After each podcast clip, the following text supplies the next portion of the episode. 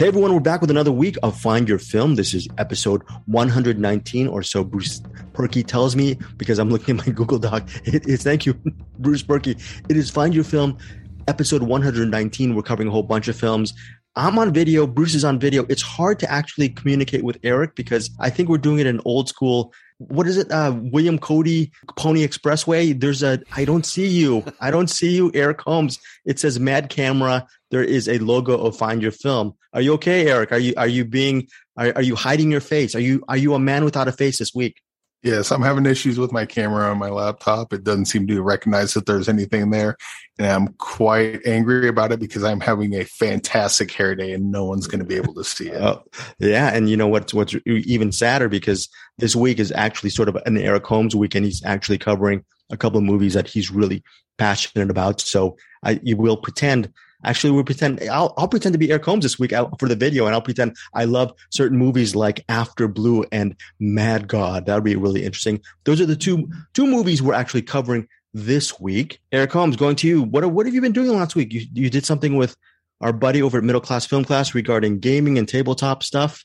Yeah, we started. Uh, we got a couple people together to play some games on the tabletop simulator. We played the Chameleon. Most of it was getting uh, set up, and then we played it, and then the computer crashed.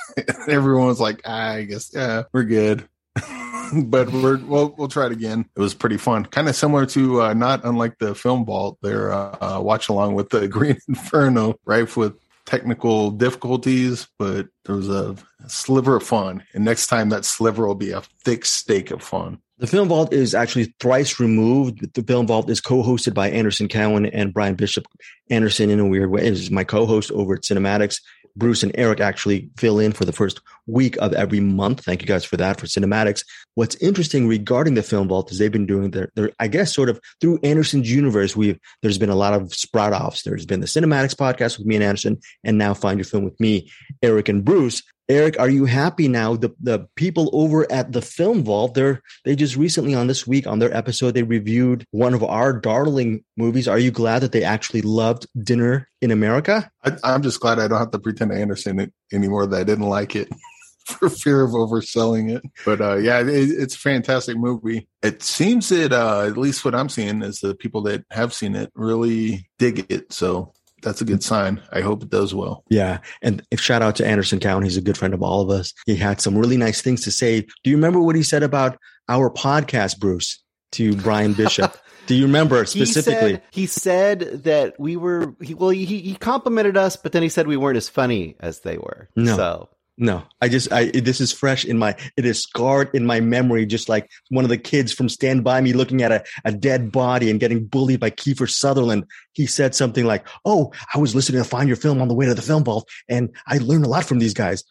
Not as fun as us, though. yeah, yeah, uh-huh. that's exactly. I don't know what he's talking about. I'm freaking hilarious. Everyone yeah, knows it. So maybe that's why people have not seen Dinner in America as of yet because we're not as fun or funny. What Eric Holmes? What do you think about that? Are we just serious academic cinephiles? Is that why people haven't seen? Don't don't go by our recommendations. I'm I, am i am a little bit pissed that they haven't. We, we should be. Aren't we leaders in, in galvanizers on, on cinema, or are we not fun? What? Anyone that says I'm not funny, check this out. Would the big pickle say to the slice pickle. What? No big deal. No big deal. I See, the jokes. That's comedy gold right there. Love love the dill only jokes. Gonna get on Find Your Film. Bruce, as far as this week goes, before we get into anything as far as our intros that I'm forgetting, findyourfilmpodcast.com for our merch. If you want to get shower curtains, if you want to get shopping carts, if you want to get uh, shirts and and uh, mugs, anything else I'm forgetting regarding uh, promotions or whatnot. Uh, no, I think you've got it all, except I do have an addition to add to that, and that is I've been given an ultimatum by my wife, and that is oh, no. if, if a Finder Film shower curtain comes into my house, then I am divorced. so I've already planned on whether I'm going to be able to make it. Remove that from the uh, And I said, I said, well, what if I don't buy it? What if someone else buys it and sends it to me? She said, doesn't matter. So I'm either going to be wearing it as a poncho or using it as a tent. I'm just planning ahead on this, how I'm going to utilize it. So make it great. Eric, are you, are you on the horn right now? Actually, may you, you can, you have permission from me and Bruce to actually leave the podcast and take the shower curtain out, find your film podcast.com just to save a marriage Eric actually, I, actually, I don't think we have the uh, shower curtain on there yet because you have to like.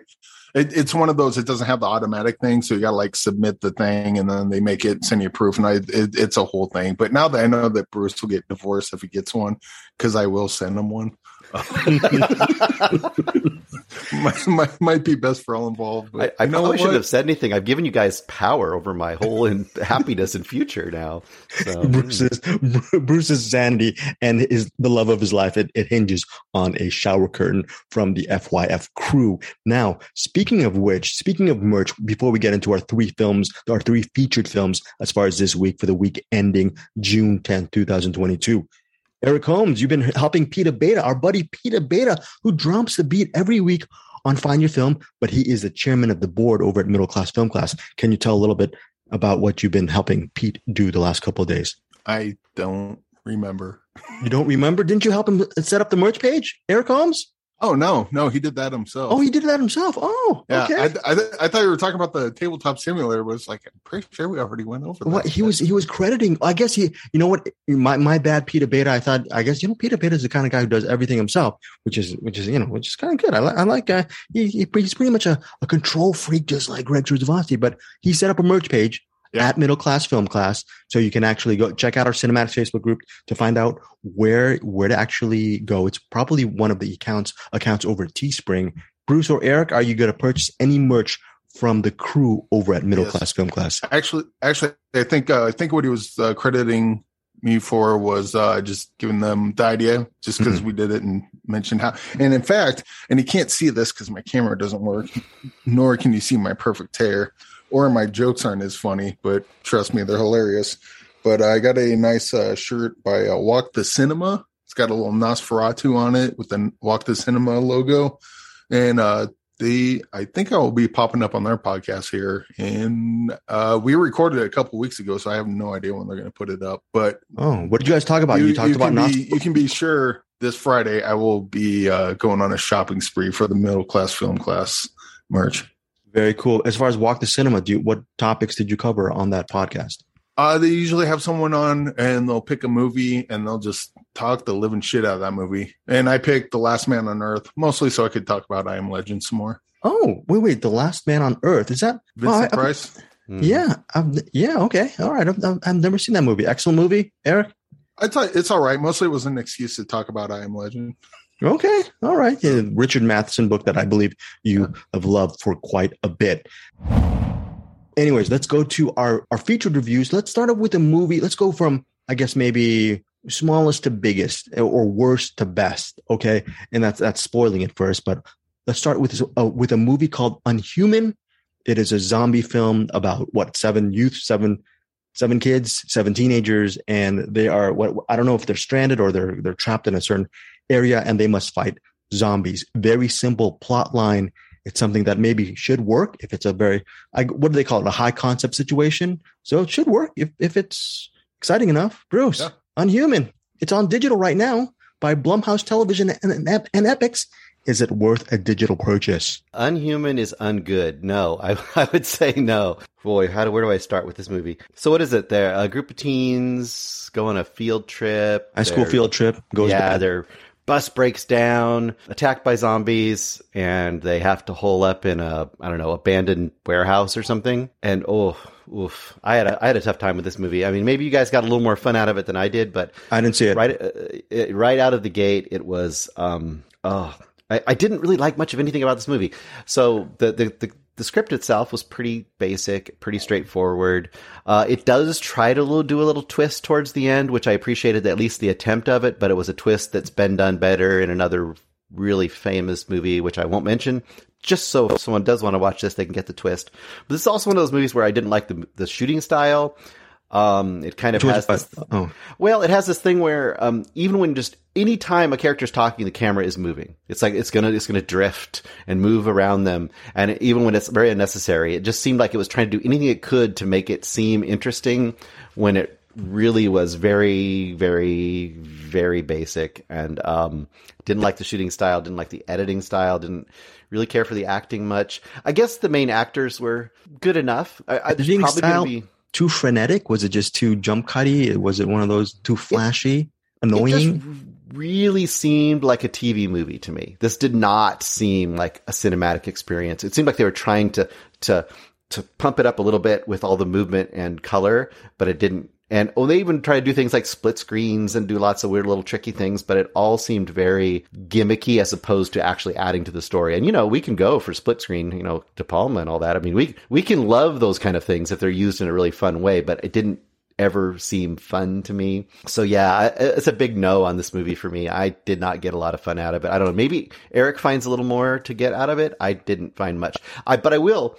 Uh, I'll give I'll give a bonus just because with this, I'm not going to say this much here. I would suggest to this. So I would suggest an alternative that kind of treads similar ground. And that's a movie called Little Monsters, Hmm. which was also a field trip, a ton more fun and an Australian production. And it has kids going on a field trip. And while they're on the field trip, a zombie outbreak occurs and they don't know it at first. And that one's tons more fun. This movie is directed and co-written by Marcus Dunstan. It, what about the kills? What about the action? On a very base level, no. Is that a no for you? It's it's a no, no. This is like just a step up from like the high school musical kind of shows, but it's trying to be more than that, I think, and it's it's not.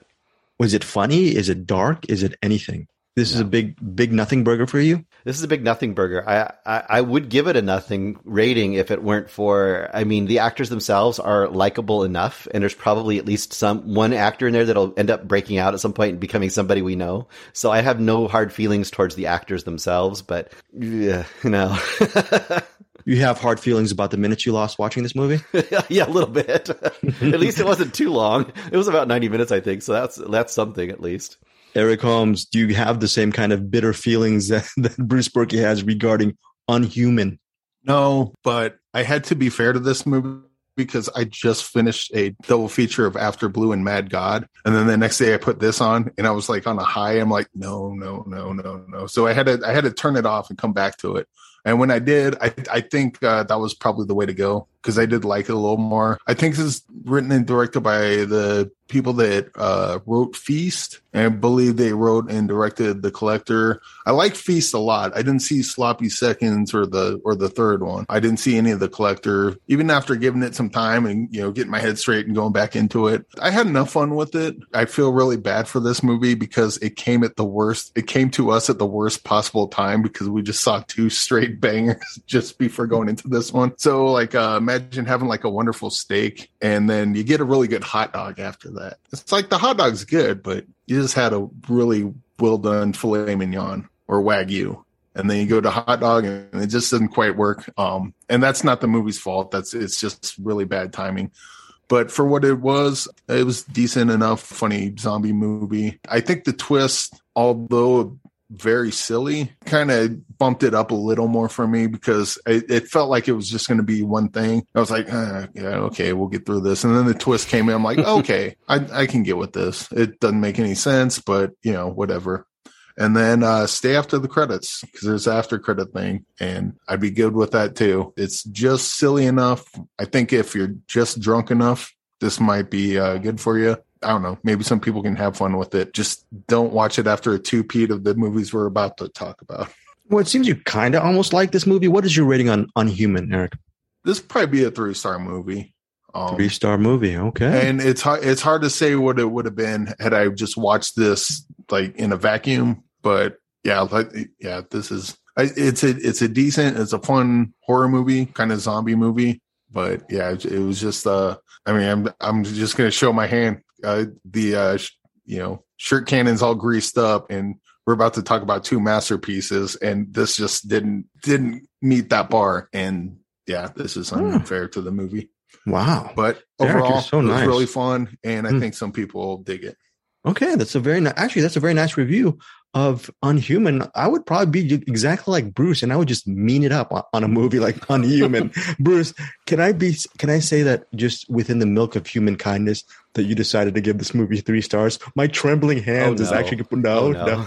What am I? What am I going to press into my Google Doc right now? What am I going Well, to? didn't- What am I going to type in? Well, Eric said it was like a hot dog, right? Like a this movie was like a You hot, like hot dogs, dog. right? Don't you like hot dogs? Yeah, well, this is like when you go to the mini mart and you're starving and it's like two in the morning and you have that one that's been rolling on the little steel thing forever Oh, and ever and ever. And you eat it and it's like, it feels really good when you're eating it, kind of, but then you're so sick, like a few minutes later. and You shouldn't have done it. You know, you should have. No, this is like I would have given it zero, but the twist and the actors uh, are enough to raise it to a one. One star from Bruce on Bruce. Unhuman. Yes, I- Eric. I agree with you about the uh, the leftover hot dog, but I think this I think Unhuman did put a little I think it put enough mustard on it for me to Oh, well, you know, kind of choke it down. it's nice that Eric Eric did. Eric, I'm glad that Eric did, pun intended, relish a little bit of unhuman. the reason why I'm saying this dad joke is just to prove that Anderson's point that we're not a very fun or funny podcast. Yes. So anyways, that is unhuman. Three stars for Eric Holmes, one star for Bruce Purkey, and again, unhuman. This wait, Bruce, would you even call this a horror movie? What is what is this like a dark com hard dark what uh, like Horror- a horror comedy. horror comedy? Yeah. Comedy a little bit. Eric, did you laugh? Are there are there laughing moments in this movie? Eh, There's some like uh, clever lines that are probably almost like like it feels written, but you know that's just kind of the style they were going with, so I just rolled with it. I wrote down the funniest line in the movie, and I was terrible. It was like, "What in the uppercase fuck was that?" I was going to ask if that was the one. okay, so if you want that memorable line, go check out Unhuman on digital as we speak. And then, and then, and then Bruce is actually shaking his head. Hey there, classmates. Tune in to Middle Class Film Class every Monday and Wednesday for weekly movie news, streaming picks, and one deep dive review. the Batman trailer. There was a teaser, there was a trailer, trailer one, trailer two, final trailer. I don't know if it's the same one. How many trailers do we need exactly? Leave an email or a voicemail to join in the discussion. Uh, yeah, buddy. all That's right. awesome. You're going full Danzig. Right, I am. My my trans You have no power over me. Now, next up is a movie called After Blue. It is currently playing in select theaters, and as we're speaking, as it, as we're recording this podcast, it's rolling out on the week of June 10th to wider markets. I don't even know how to explain After Blue. The I guess the resident expert here would be Eric Holmes because he previously watched, I believe the movie was called The Wild Boys from the filmmaker Bertrand Mandico, The Wild Boys. He was covered last week from Eric Holmes. Now, this movie, After Blue, shot in shot in 35, 35 millimeter, very lush dreamscape, nightmarish, epic, gun, sci-fi, western. What else? Eric, what else is it? Um, kind of got some dark crystal vibes to it. Oh, Uh, very good. Uh, the uh, set design in this is freaking amazing. Okay, so Um, yeah, Roxy is played by Paula Luna. Roxy is a young girl, uh, maybe a teenager, and her mom is played is Zora, played by Elina Löwensohn. We're going to talk about Elina Löwensohn in, in a in a couple moments as well. It's a mother and daughter. They go on this really, I guess, uh, heroine journey just to find this person, this assassin. And this assassin's name, Bruce. What is the name of the assassin?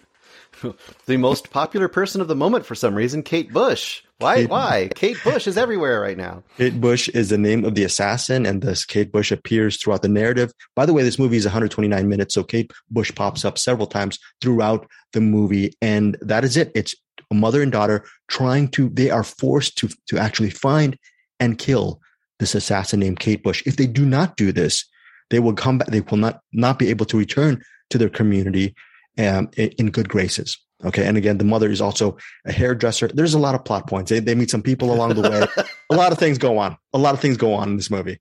After Blue, let's start. We all know that th- those cannons are fired up. Let's let's do some delayed gratification right now. Let's go to Bruce Purkey regarding After Blue.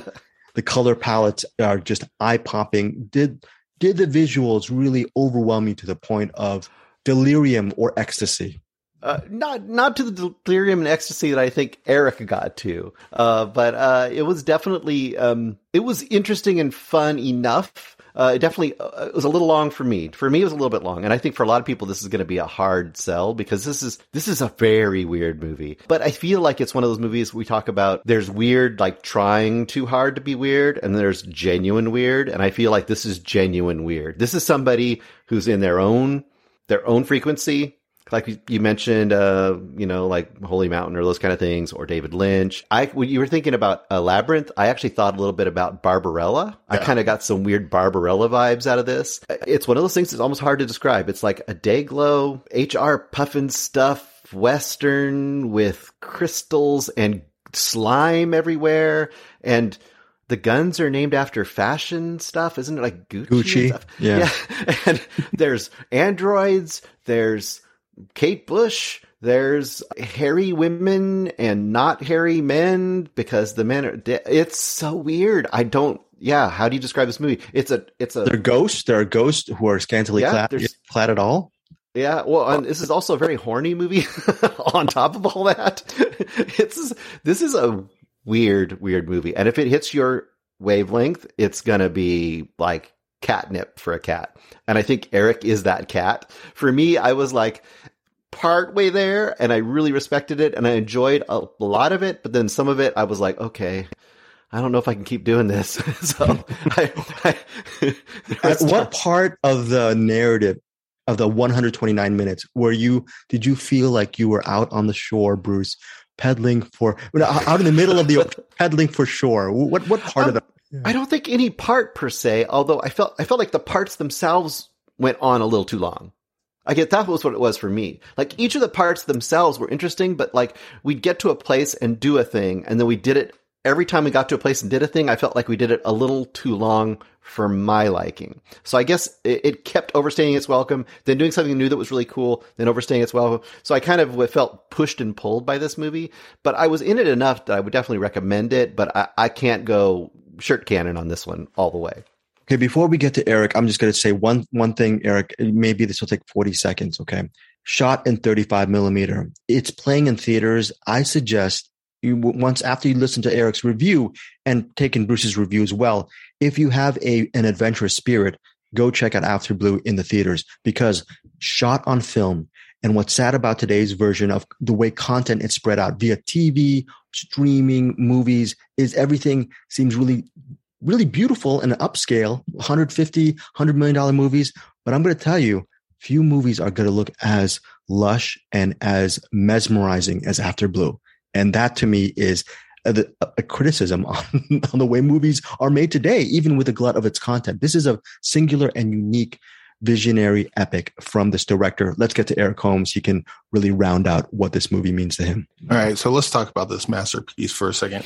Um, one of the great things that uh, Bertrand Mandico does really well in both this and uh, The Wild Boys is that a lot of times you get experimental filmmakers, or even in music, you have uh, experimental bands or musicians. And what that means is that they're going to play or show, you know, just weird for the sake of weird. And, you know, uh, experimental music would just be a bunch of noise. And let's just, the whole idea is let's experiment. Let's see what we can do. But what Bertrand Mandico does really well is he does the ex- experimental filmmaking, but he doesn't do it at the cost of character and story there's still a story here. There's still a narrative going forward. There's still characters that you know are interesting and do cool things and uh, interact with each other in fun ways. And then he throws in those weird dream sequences or those little, you know, he then he experiments with the form. I think he ever does it at the cost of, uh, you know, making a movie that's entertaining to watch.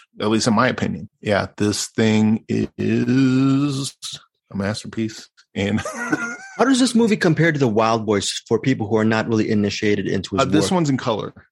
That's really the only difference. Uh, there's uh, the Wild Boys have a couple. Uh, the the story of the Wild Boys is um, the the Wild Boys do a bunch of things to their teacher. Uh, basically, they rape her, and then they go to they, it, it, It's real similar uh, story to Clockwork Orange. You know, they do this horrible act, and then they go to court and then they're sentenced to go with this guy and he's going to straighten them out. But instead of having their eyes peeled open like they do in Clockwork Orange, they go to this pleasure island and the pleasure island has, you know, they have a tree with these branches coming out and they cut the tips of the branches and this uh, white fluid comes out and then you say oh wait those branches look like penises. And so they're drinking off of those and they're like oh this is the most wonderful thing i've ever tasted in my life. And one of the kids is like i'm gonna go i'm gonna go i gotta pee. And then he wanders off in the in the forest and then you find him fucking one of the bushes because the bush is like so you know it's one of those movies you've seen them before. One thing that uh that wild boys and after blue does is it's very both movies are very gender fluid specifically the wild boys and you can look it up if you want and i won't spoil it for you but uh after blue is also kind of gender fluid in that way. But, you know, the women are the hairy ones that always have to be shaved. And, you know, there's a, a lot of that in b- both of Bertrand Mandico's work that I really appreciate. And yeah, I, I fucking love this. I love the Wild Boys and I want to see everything this person ever does ever. Let's say Bertrand Mandico comes out with a movie. Let's just say I don't like it. I guarantee it's going to be something interesting. Wow. I'm not. I'm not going to walk away from it going, "Well, that was a waste of time." I might walk away from it going, "What the hell was that?" But I'm not going to walk For away sure. thinking it was a waste of time. Well, let, let me just go. This will take tw- uh, 20 seconds just because, in, in uh, honor of Eric Holmes's love for Bertrand Mandico and especially this movie, at what After Blue. As far as June 10th goes, I know there's not going to be an evergreen comment, but if you want to see something on Friday this weekend, it's playing at the Gateway Film Center in Columbus, Ohio. Also at the Cinema, Cinema, Cinema, Cinemapolis in Ithaca, New York, Sun Cinema in Washington, D.C., the Dreamland Cinema in Sacramento, and on the, the next day on Saturday, January 11th. It's at the Alamo Drafthouse in Winchester, Virginia. And finally at the Stray Cat Film Center over at Kansas City, Missouri. Eric Holmes. Leave the psychedelics at home. You will not need them. Oh, you will not need them. And as far as barrier to entry, Eric, what is your warning for people who, what are the people who, who won't like this movie? What, you know, like if stay, you, if, if yeah. you hate masterpieces, you will Oh, not like this movie. If I'm, you I'm, I'm not even gonna. I'm not even gonna go not for everyone because lots of movies aren't for everyone.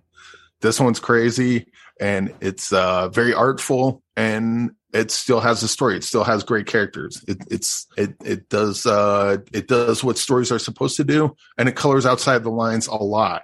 But I think it does it in a very confident way where I think the filmmaker they know what they're doing and it doesn't come off as weird for the sake of being weird. It just comes off as a art style that they're using and they're employing very well, at least in my opinion.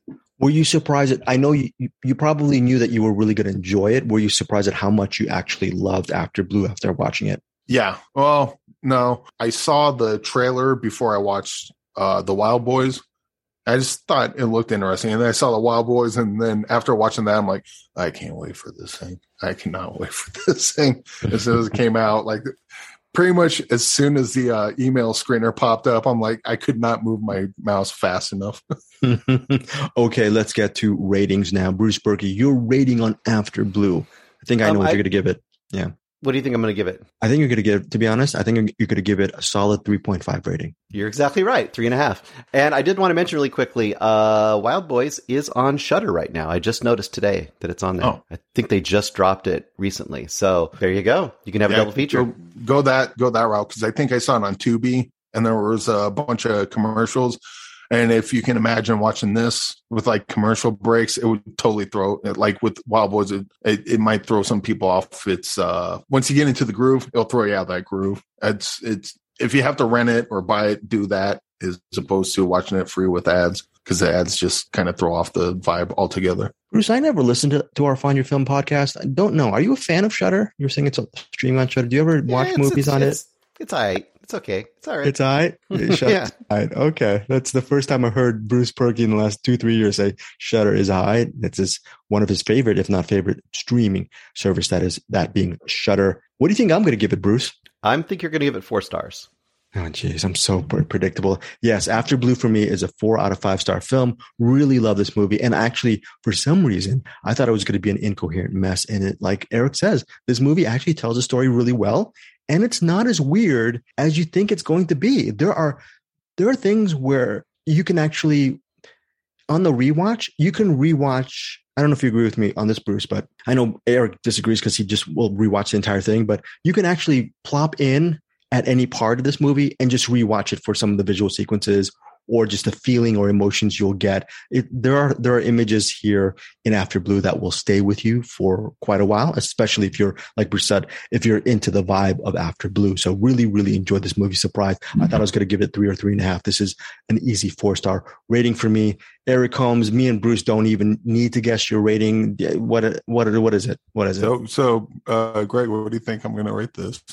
Well, I mean, there there's a, a couple of numbers that separated by a decimal point. I think that's what you're going to give it. You might be right. Okay, so Eric Holmes, 69 out of five stars. 69. Not 6.9, 69 out of five stars. 69 out of five stars. But I believe I believe legally we can only go to 6.9. So I will go to that. This is a 6.9 star banger. Easy. 6.9 out of five star banger easily. And Eric Holmes, I don't know, I forgot what else you gave 6.9 this year, but I think this movie may make at least one of at least a top 10 for you this in 2022. Can I say that easily It's right hard. now? It's really hard to say because thinking back on all the on the uh, all the movies we've seen, dude, we've seen some awesome movies. Bruce put up uh, your top movies that you saw from your Letterboxd, Oh, and I'm looking okay. at the at the at those movies. I'm like, how, how do you how do you pick a top ten of it? The, like pretty much all those are number one movies. I don't pick top tens anymore. I just start Yeah. adding movies. A a movie that I think was one of my favorites in the year, I just add it to that list, and I don't care Yeah. how many it ends up being. It might be twenty, it might be ten, it might be I 30. I could I could probably do a top thirty this year, Yeah. Uh, and and and we're we're halfway through. Okay, so this is for you, Eric. This is a very This strong will- year. Yeah. Th- this will likely be up there, but I mean, dude, this year has kicked so much ass. It's it's hard to it's hard to say. Eric, did when you were looking at Bruce's Letterboxd, did you can you make any sense of why Heart of Champions was at number one? Do you have any idea why you put that up there? Uh, because it's a bad movie. Anyways, Heart of Champions, by the way, it's currently streaming somewhere, and I, I don't, I don't think any of us recommend that movie. That was such a bad thing for and mean thing for me to say. But still, that movie. Actually, I it's, think it's like it, it's like a good after school special. Like it, if this was Right. presented as an after school special, I'd be like, they did pretty good for an after school special. But that's you know yeah, Heart that, of that, Champions. that's about the best I can give it. And uh, of course, Michael Shannon's all, always good. Yes, and in, in fairness, hey, look, Eric is bring is is the voice of reason this week. When me and Bruce try to get mean, Eric tries to actually make sense of the matter. And yes, Michael Shannon is good in, in Heart of Champions. Let's talk about a movie that's pretty good too, and that's light. Really saying it in a very light fashion. Okay, opening Friday, June tenth, is a movie written and directed by Phil Tippett. And Eric and Bruce, they're pretty much expert. They're gonna they're gonna talk about what Phil Tippett is all about with Star Wars and Starship Troopers and RoboCop. They'll talk about his maybe lifelong passion for stop motion animation. Stop. This is a stop motion animation film called Mad God. It's 30 years in the making. It's finally out this Friday. It's getting a lot of hype behind it, and just because of who Phil Tippett is.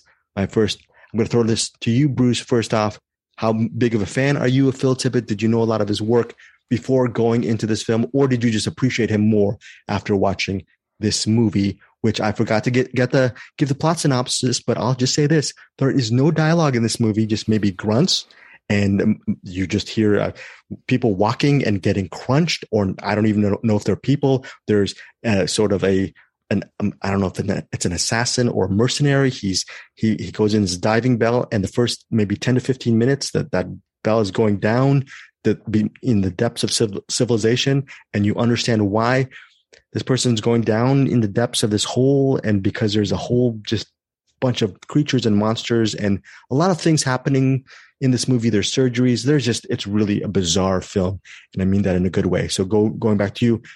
Bruce, how much of a fan of uh, Phil were you, and then are you more after watching this?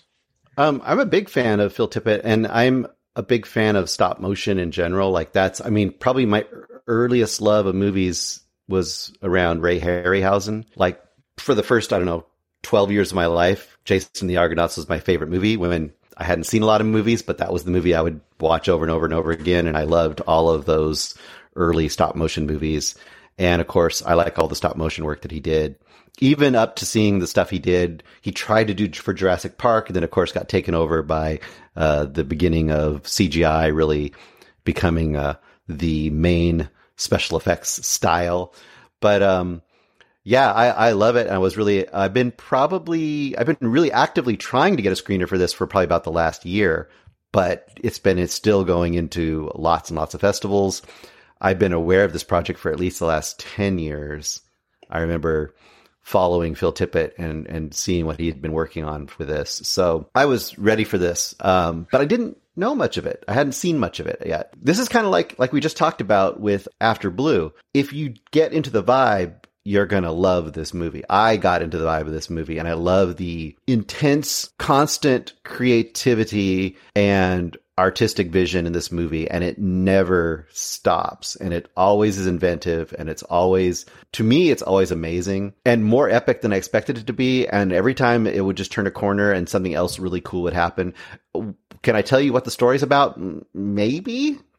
Probably not too much other than it's kind of almost like a vision of hell and the history of humanity maybe or something i don't know but all i know is that it was one cool and amazing thing after another cool and amazing thing and really dark darker than i expected like this is this is definitely not your you know your your what uh nightmare before christmas stop motion Not for kids. no, this is not your Laika. I at one point I remember I remember I was watching this. I think Eric was watching After Blue and I was watching this and we were having a weird off. I was like, "Uh-uh, yours isn't as weird." He's like, "No way, man. After Blue's got a gonna hold Mad God's beer." And I was like, "No way, man." And we were like sending stuff back and forth and I was like, "Yeah, but does After Blue have three devil women servicing a minotaur as a 1 second flash past?" And he's like, yeah, but it's got this. And it's like, so it was like, so yeah, this is, this is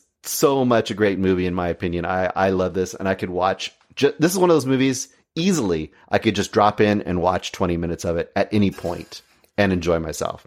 And it's not just for people who are fans of stop motion animation, Bruce. Well, I don't think so. I think it's definitely for people who like really, um, I think really immersive and singular visions in animation of any sort.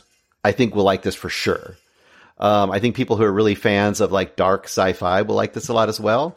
People who want like just narrative stuff, maybe not so much. But I think a lot of people will like this movie. Okay, Mad God, the cannons are out. Eric Holmes, what you got? All right. So, uh, first of all, Phil Tippett is very talented. Uh, I believe he's uh, does mostly stop motion, visual effects. Like, uh, let's see, we got uh, Empire Strikes Back, Indiana Jones, Howard the Duck, the Golden Child, the Golden Child. That sequence with the Pepsi can, awesome.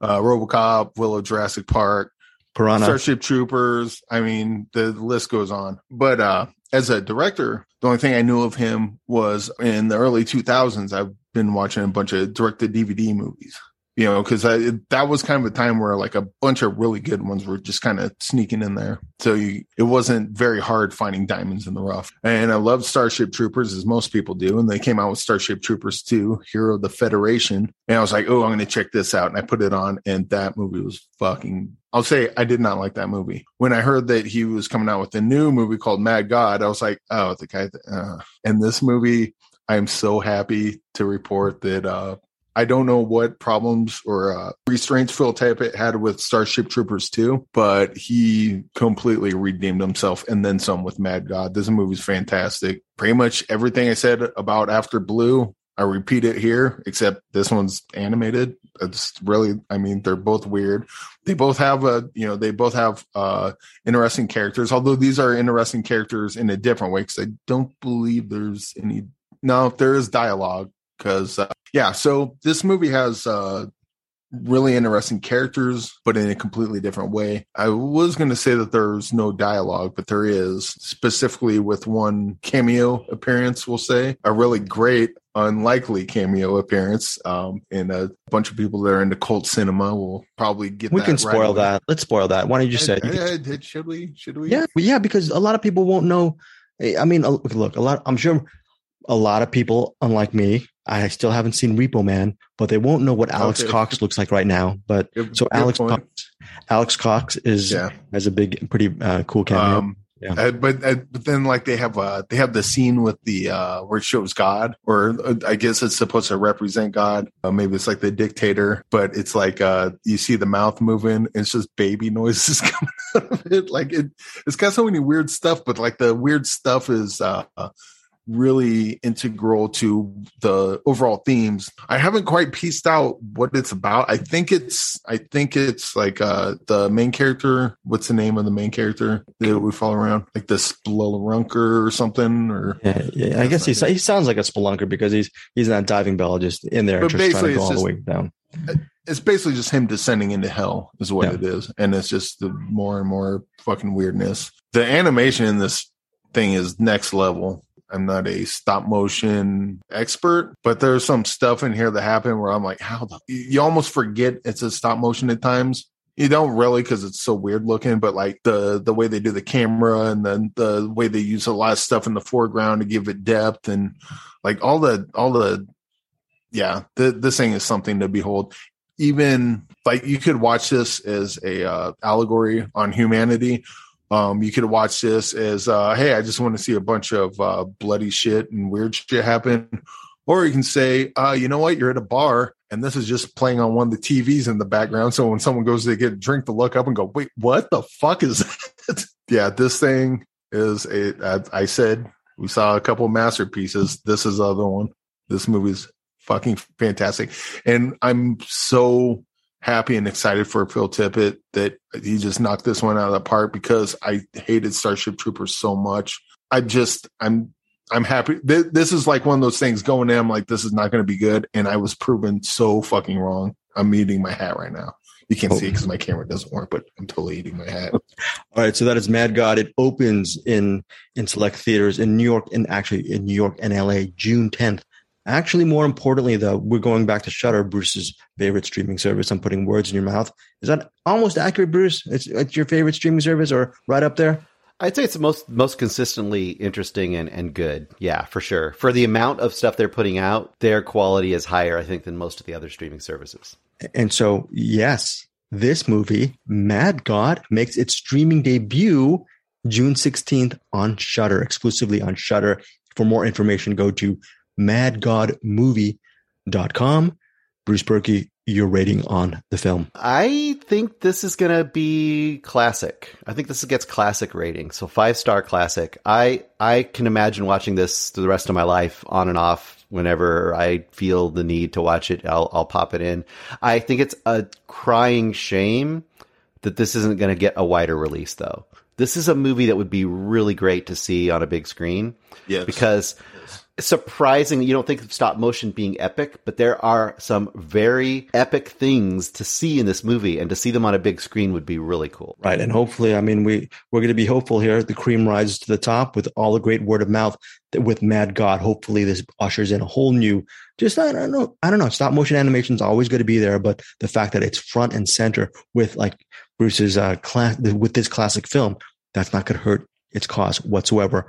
I'm giving Mad God, I mean, for me, it's a solid three and a half. I'm giving Mad God a solid three and a half. For me, it's it's a solid recommend. I'm not not a big fan of stop motion animation, but I was just joking. For me, I mean, it's I'm, it's just obvious. It's a five star film. you can't give it three and a half stars. There is a barrier to entry, and the barrier to entry for Mad God is if you want really predictable movies and just a, a normal experience, don't watch Mad God. If you want to watch actually, Mad Dog, expand your horizons. well, yeah, expand your yeah. If you don't if you don't want to be imaginative, do not see this movie. This is a very very good movie. Five stars for me. Finally, Eric Holmes, your rating on Mad God. Yeah, but shooting the shooting the same shirt cannon that I shot at After Blue. This is another six point nine star banger. Um, I can see this movie like in in probably 10, 20 years. There's going to be some local band, metal band called Damn Dog. You know, Mad God backwards or Dog Oh, yeah. Damn Head, however.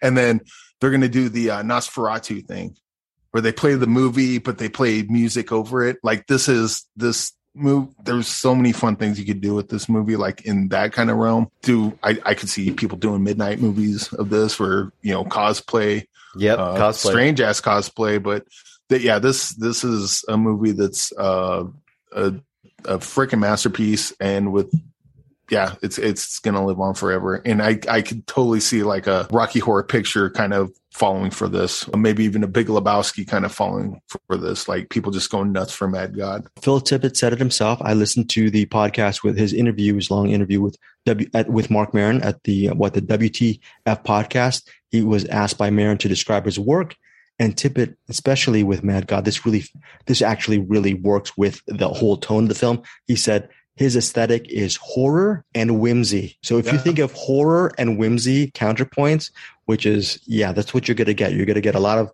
gory moments, horrific moments.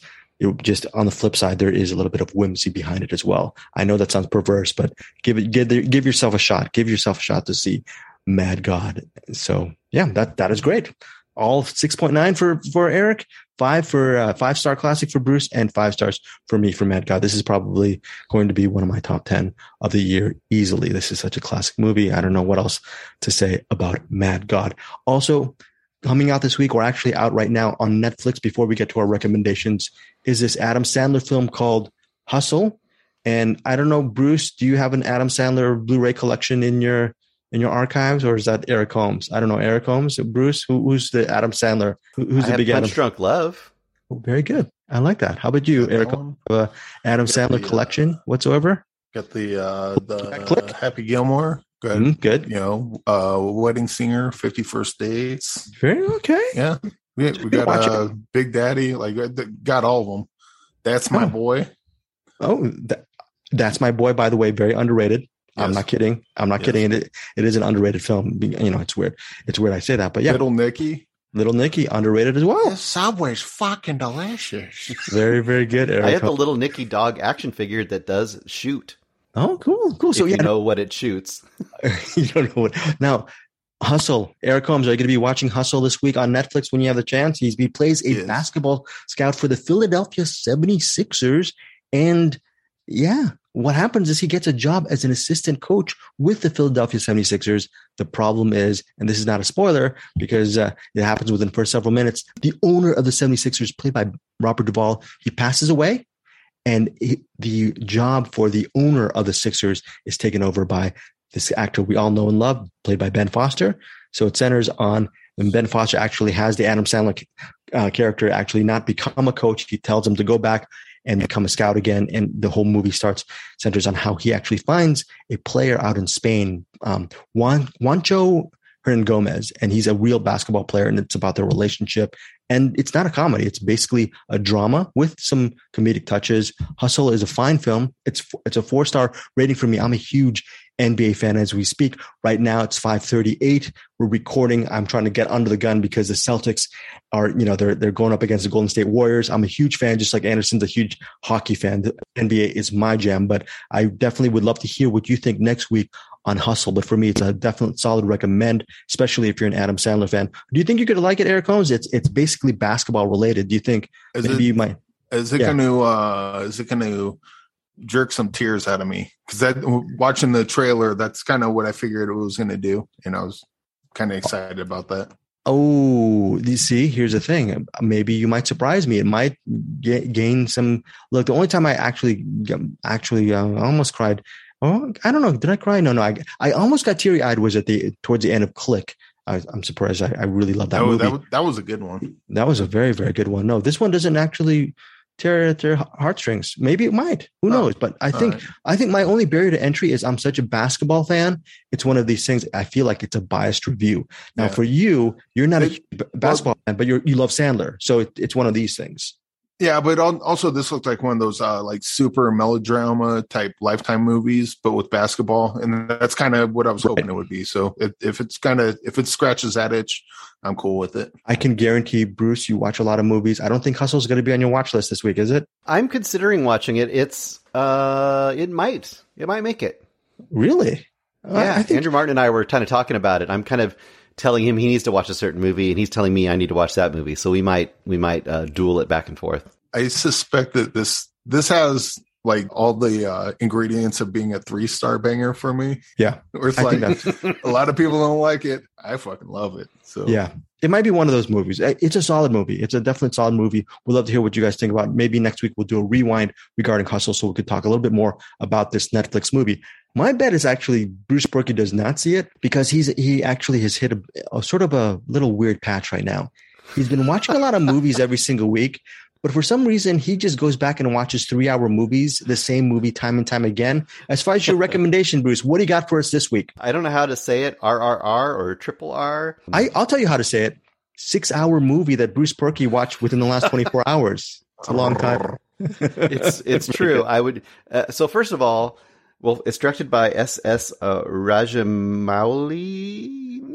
It. Um, uh, I had seen some kind of little bit of buzz going around. I'd seen a few people in the CinemAddicts page kind of saying this is a cool movie and it's really fun and you should check it out. And I was like, it's a three hour movie. You know me. I, I'm not I'm not big on the long movies, especially if it's like just, you know, it's another just silly superhero movie. I don't know if I can do it. Three So hours, like- man. Forget it.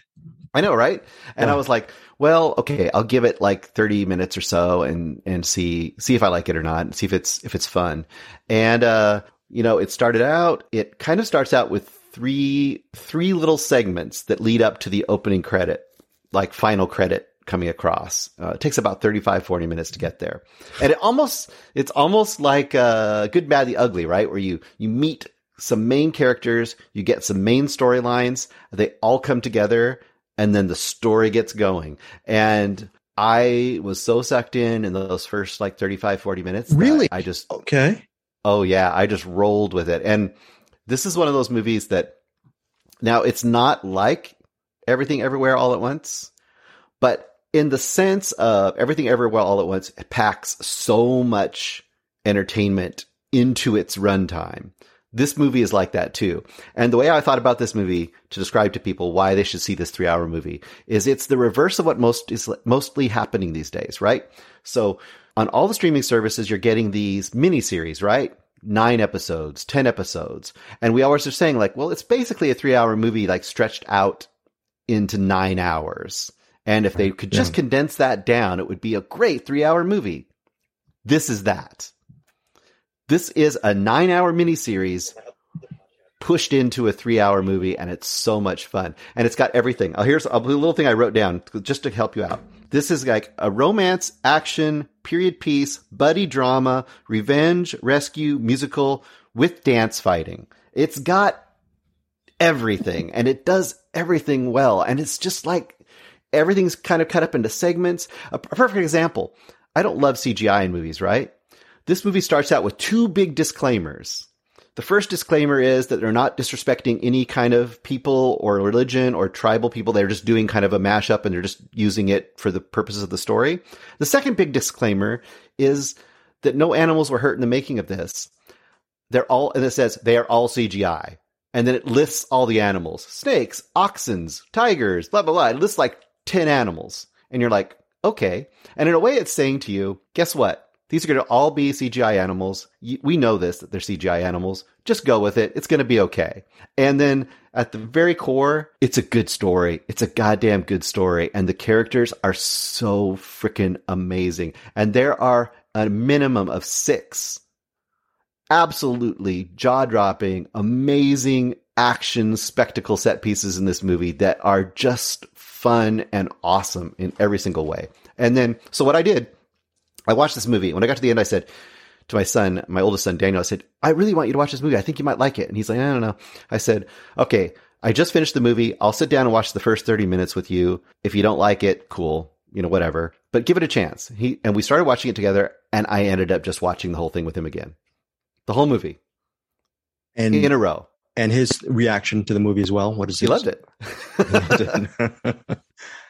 this movie actually is dubbed, right? Th- this version on in Netflix is not in its original language. I think it's Tamil or something like that. Yeah, So, I think was it's that a barrier? Tamil. It's in Hindi, Hindi, right?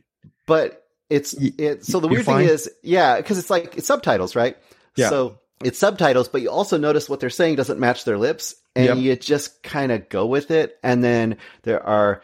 Oh, this takes place in the 1920s, by the way, uh, when there's still British rule, and the British people are just straight up bad guys, all the way through, hateable bad guys, and you're rooting for them to have justice served to them, and things will happen.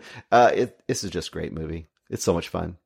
Yeah, I would say to everybody, give it 35 minutes. If you don't like it, bail, but I think you're going to like it.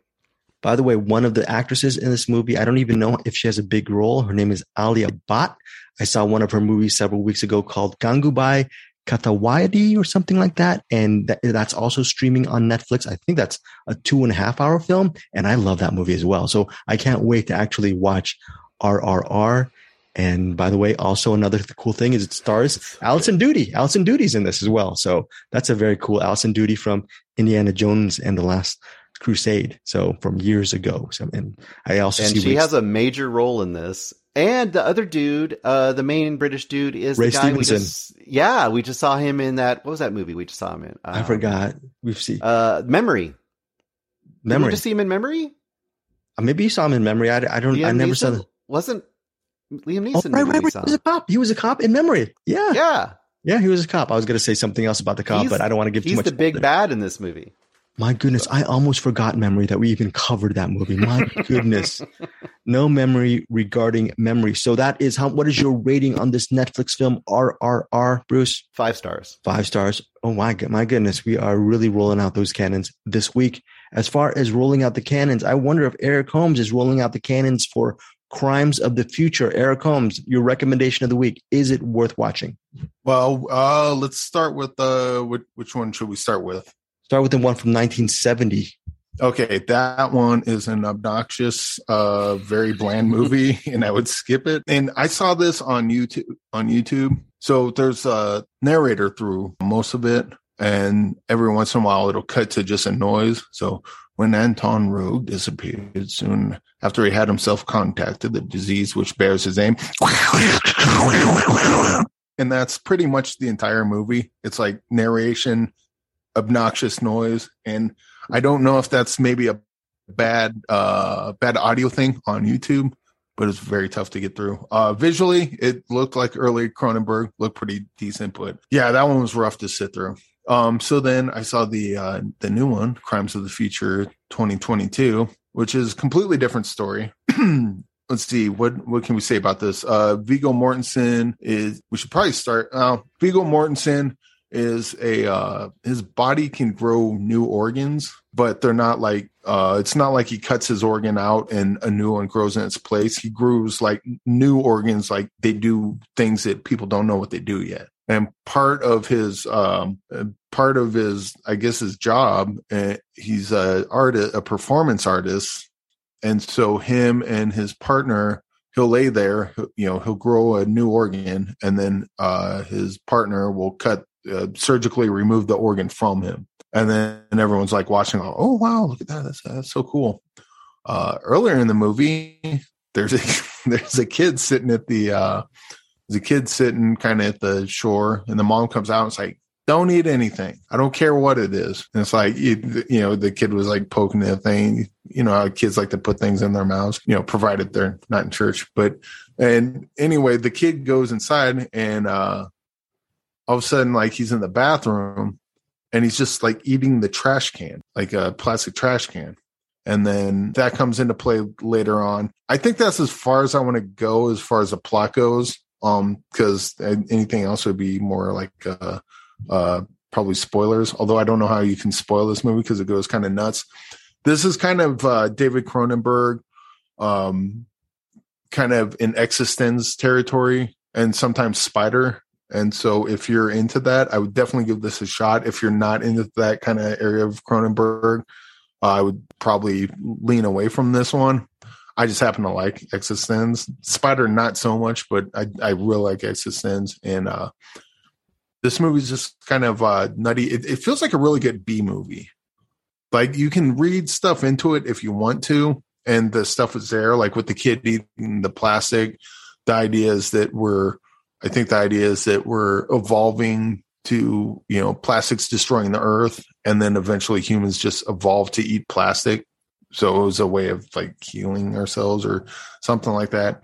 And you can get stuff like that out of it. But I just like watching the, you know, I, I like watching this more on a superficial level. Uh, you know, watching the, uh, all the weird shit he does, like the guy with the, uh, no mouth and all ears, um, uh, dancing around um he's uh whenever he eats he's on this weird like kind of high chair thing that probably one of the silliest things I've ever seen on screen, but it's it's pretty funny when he's like eating in that.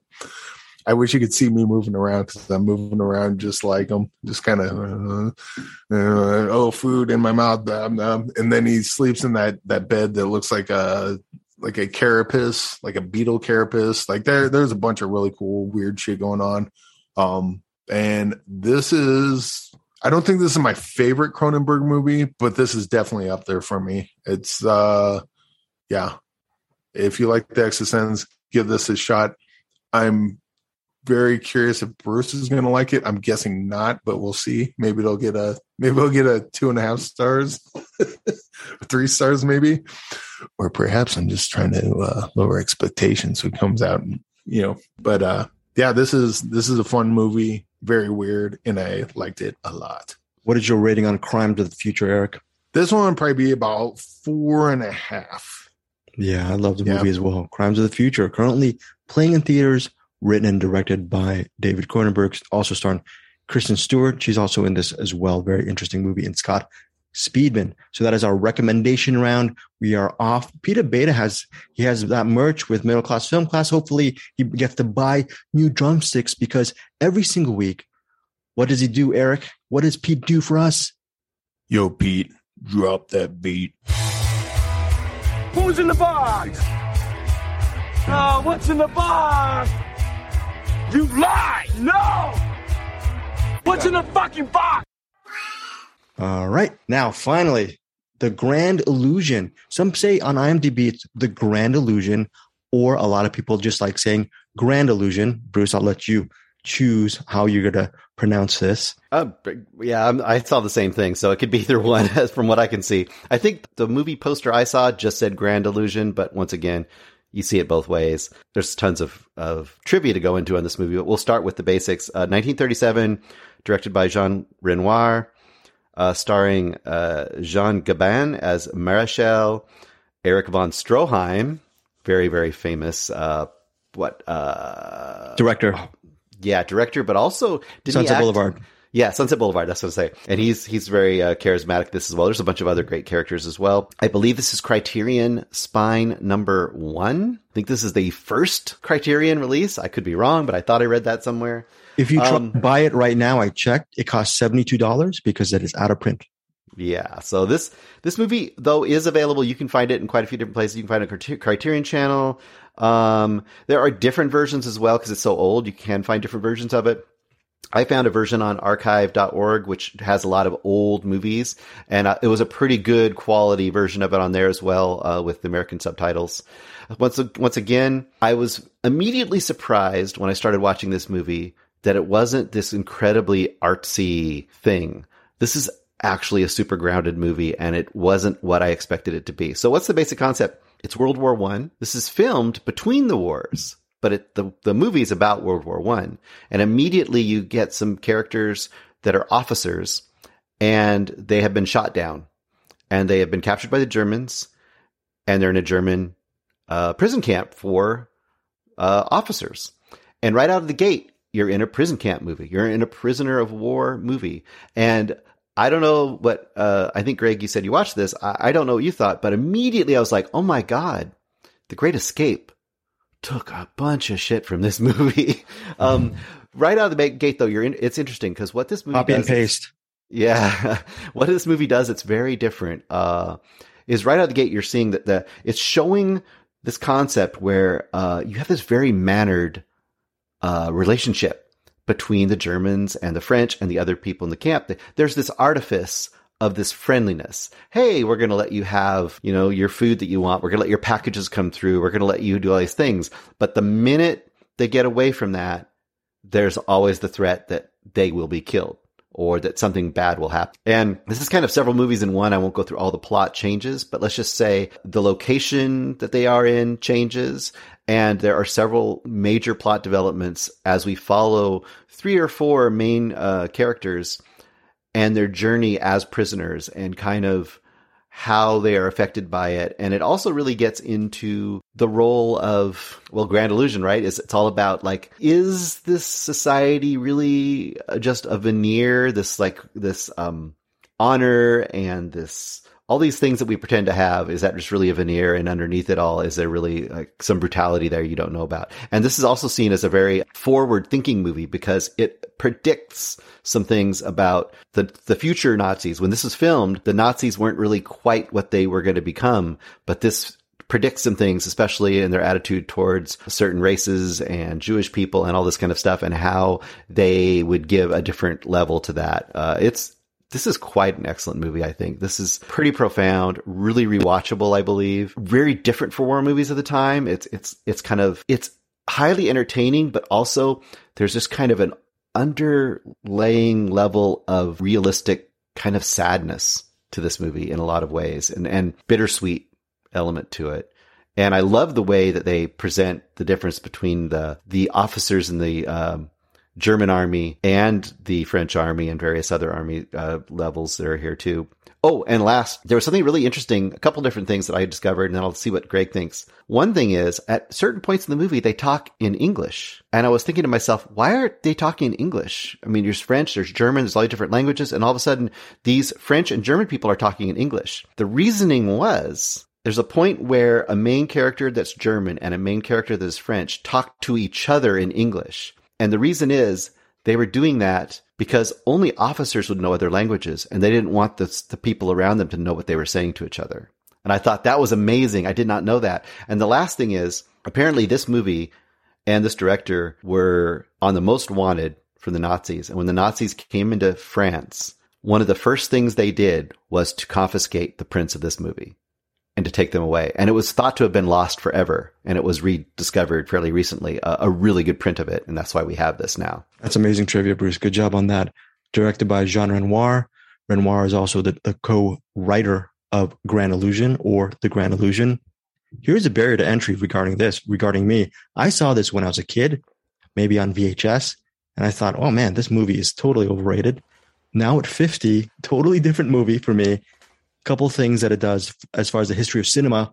Prison break prison escape films probably not in abundance in the year 1937 probably a pretty the granddaddy grandmama of its time. And um, years later with the great escape and of course escape from Al- alcatraz this is sort of the granddaddy of them all as far as prison break movies. Now there are yeah there are a lot of themes with grand illusion. You can like eric says with the cronenberg film crimes of the future you can just watch it on a superficial level as a prison film as far as will they escape? Will they be killed? Yeah. Where are they going?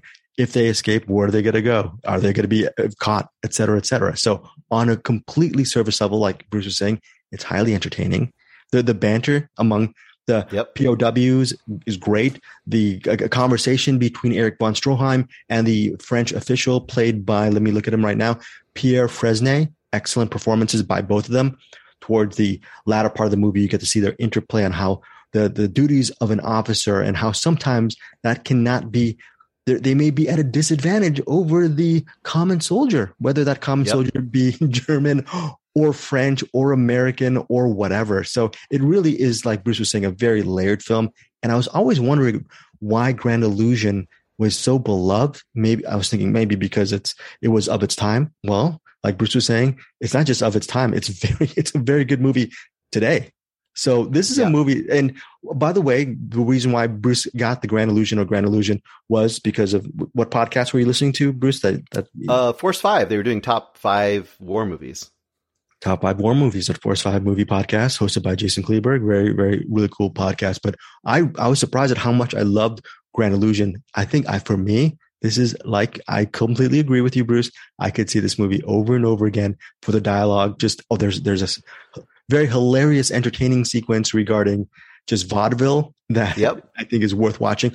Also, there are some visual standout moments, cinematic oh, moments yeah. where the the frame stops for a certain reason, and you realize that's a bittersweet moment, and that is a heartbreaking moment as well.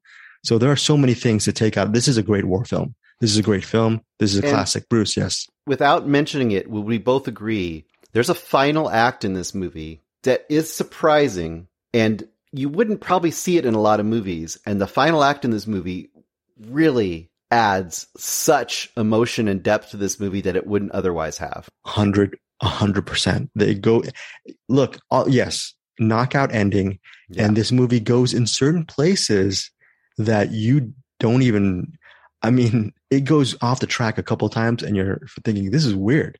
I, I wouldn't be surprised if Quentin Tarantino, when he was a kid, watched this movie and was inspired, and he did something like Inglourious Basterds, and he realized, oh, I could take a, a movie this time, you know, set in World War II and just have it go different places. This movie goes different places. This is really a movie that is worth watching all across the board. This is a must see for cinephiles.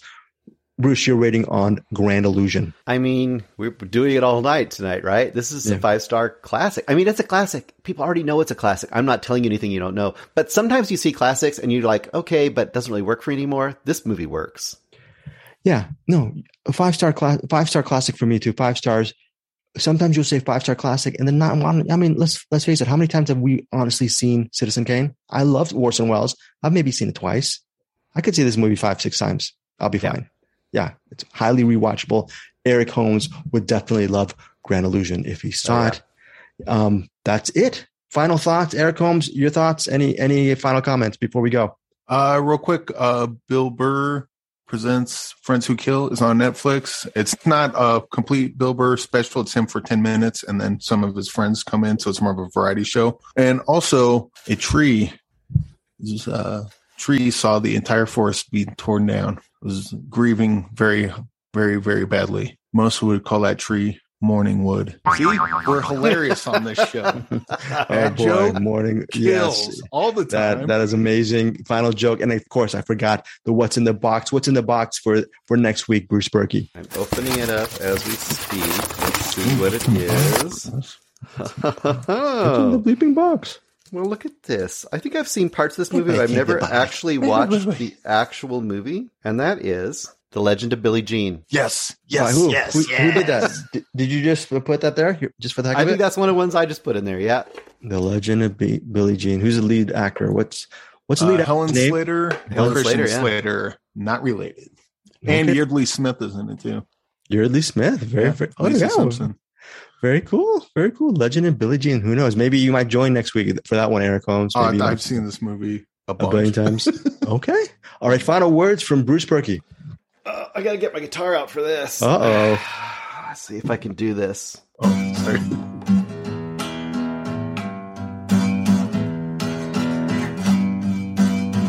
Oh, very good.